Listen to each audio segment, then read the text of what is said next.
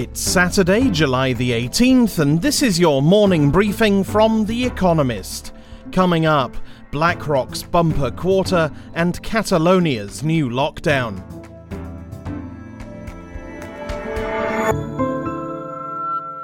First, the week in brief. The astonishing rally in American share prices since March translated into a fine second quarter for BlackRock. The world's largest asset manager reported net income of $1.2 billion, up by a fifth year on year. Revenue rose by 4% to $3.6 billion. Assets under management climbed by 13% from the first quarter to $7.3 trillion. This week, America's investment banks also reported a strong quarter, buoyed by the market rally. Several countries set grim records in the COVID pandemic. America registered at least 77,000 new cases, its highest single day increase so far. The country now has more than 3.5 million confirmed infections, more than any other. Brazil follows with 2 million. It reported passing that mark on Thursday. India surpassed 1 million infections the next day. British Airways said it would retire its remaining 31 Boeing 747 jumbo jets with immediate effect. It had intended to phase the Queens of the Skies out of its fleet by 2024, but COVID 19 forced a change of plan when demand for air travel collapsed. Of a total of 500 or so jumbo jets in service before COVID 19, only around 30 are still flying passengers. Kate Brown, Oregon's Democratic governor, criticized federal agents after they launched a crackdown on protesters in Portland, the state's largest city. Demonstrations against police brutality have roiled the city for over 50 days. In recent days, federal agents have donned camouflage, set off tear gas, and dragged demonstrators into unmarked vehicles. Ms. Brown called those actions a blatant abuse of power. Ruth Bader Ginsburg, the Supreme Court's oldest justice, said she was being treated for a recurrence of cancer. The 87 year old, one of the nine member court's four liberal justices, said she was fully able to continue her work and that a course of chemotherapy started in mid May was showing positive results. Last year, she was treated for pancreatic cancer. The Spanish region of Catalonia tightened social distancing rules in Barcelona and the surrounding area after an increase in new infections this week. Public gatherings and private ones of more than 10 people will be banned, while nightclubs will be closed. Some restrictions will also be imposed on dining in restaurants. And Thomas Bach, the head of the International Olympic Committee, warned countries against boycotting future games. Mr. Bach probably had the Beijing Winter Olympics in mind, although he denied he was referring to a specific event.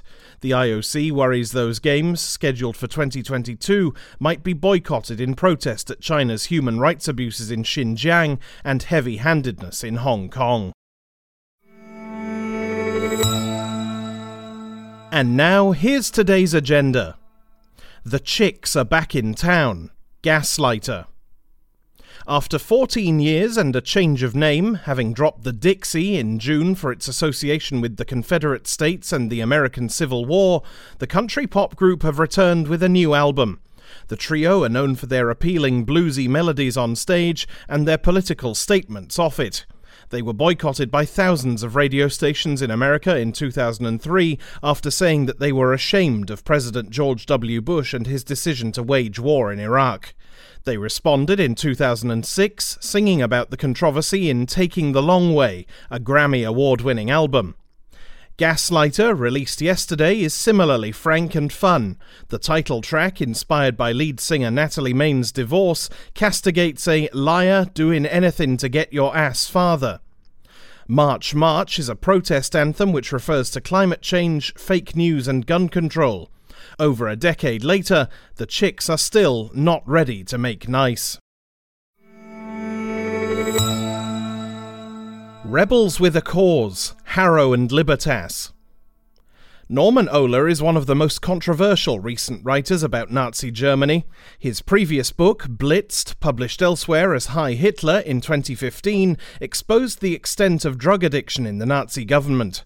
Historians trashed it in reviews. Sir Richard Evans of Cambridge University called it a crass and dangerously inaccurate account, and morally and politically dangerous, because it implied that Adolf Hitler was not responsible for his actions. Mr. Ohler's new book, The Bohemians, may be greeted more warmly. It tells the story of a largely forgotten German couple, Harro and Libertas Schulze Boysen, who were executed after resisting the Third Reich. Instead of fleeing Germany, they existed alongside the regime. Libertas was at one point a Nazi Party member, while passing information to foreign spies and helping persecuted Jewish families. The Bohemians rightly remembers the Schulze Boysens, who are little known compared with others who resisted the Nazis.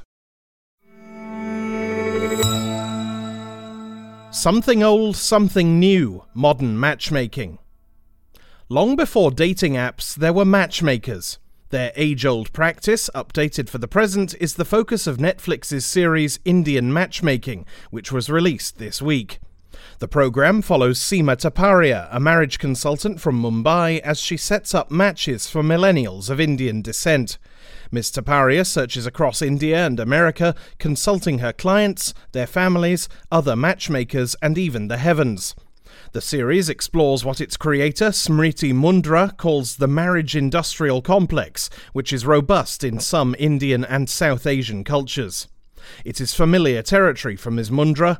In 2017, she released A Suitable Girl, a documentary about the institution of arranged marriage from the perspectives of three young Indian women. Whereas the film treated the topic with solemnity, the new series offers a more light-hearted look, it is after all a reality dating program, into the effort that goes into fixing nuptials today. Ultra black sea life, invisible deep sea fish. Hundreds of meters beneath the ocean surface, sunlight barely registers. Predators and prey in these murky depths are lit only by the bioluminescence of other organisms, which can blow their cover. But some fish, described in a study published on Thursday in Current Biology, have almost perfected invisibility. At least 16 species caught by American scientists in the Gulf of Mexico and Monterey Bay have ultra black skin. Like humans, the fish use melanin to absorb light, but in a specialized shape and arrangement that allows just 0.5% to escape. This makes them 20 times darker than black paper, electrical tape, or indeed most anything found on the surface. Some even have ultra black skin around their gut to enshroud recent bioluminescent snacks. Photographing them is difficult because often nothing appears but a faint silhouette. Mimicking these fish could inspire cheaper and stronger designs for ultra black materials such as telescopes, cameras, and of course, camouflage. Blood and Sand UFC in the Middle East. Yas Island, a luxury resort in Abu Dhabi, is usually a fine place to relax. Not at the moment. Since July 11th, more than 600 athletes, trainers, and staff from the Ultimate Fighting Championship and American Martial Arts League have been quarantined there. The resort, rechristened Fight Island, is hosting four events over two weeks. Tonight, Joseph Benavidez and Deiveson Figueiredo will scrap it out in a free for all of boxing, jiu jitsu, wrestling, and other disciplines for the flyweight title. When America's coronavirus induced travel restrictions halted fights, the United Arab Emirates spied an opportunity. No spectators will be on Fight Island, but millions will tune in from home. Fighters have praised their hosts in post match press conferences, with one gushing, I love Abu Dhabi, I love the UAE. For the UFC, the Gulf Getaway allows fights to proceed safely during the pandemic, discounting the usual blood, bruises, and broken bones. For Abu Dhabi, it is a publicity knockout. Finally, here's the quote of the day from Nelson Mandela, who was born on this day in 1918. When a man is denied the right to live the life he believes in, he has no choice but to become an outlaw. That's it from the Economist Morning Briefing, available every weekday and on Saturdays. You can hear interviews and analysis from our journalists, including our current affairs podcast, The Intelligence, by searching for The Economist on your podcast app or asking your smart speaker to play the latest Economist radio podcast. And as a subscriber, you have access to each week's full edition in audio. Just download the Economist app on your mobile device to start listening.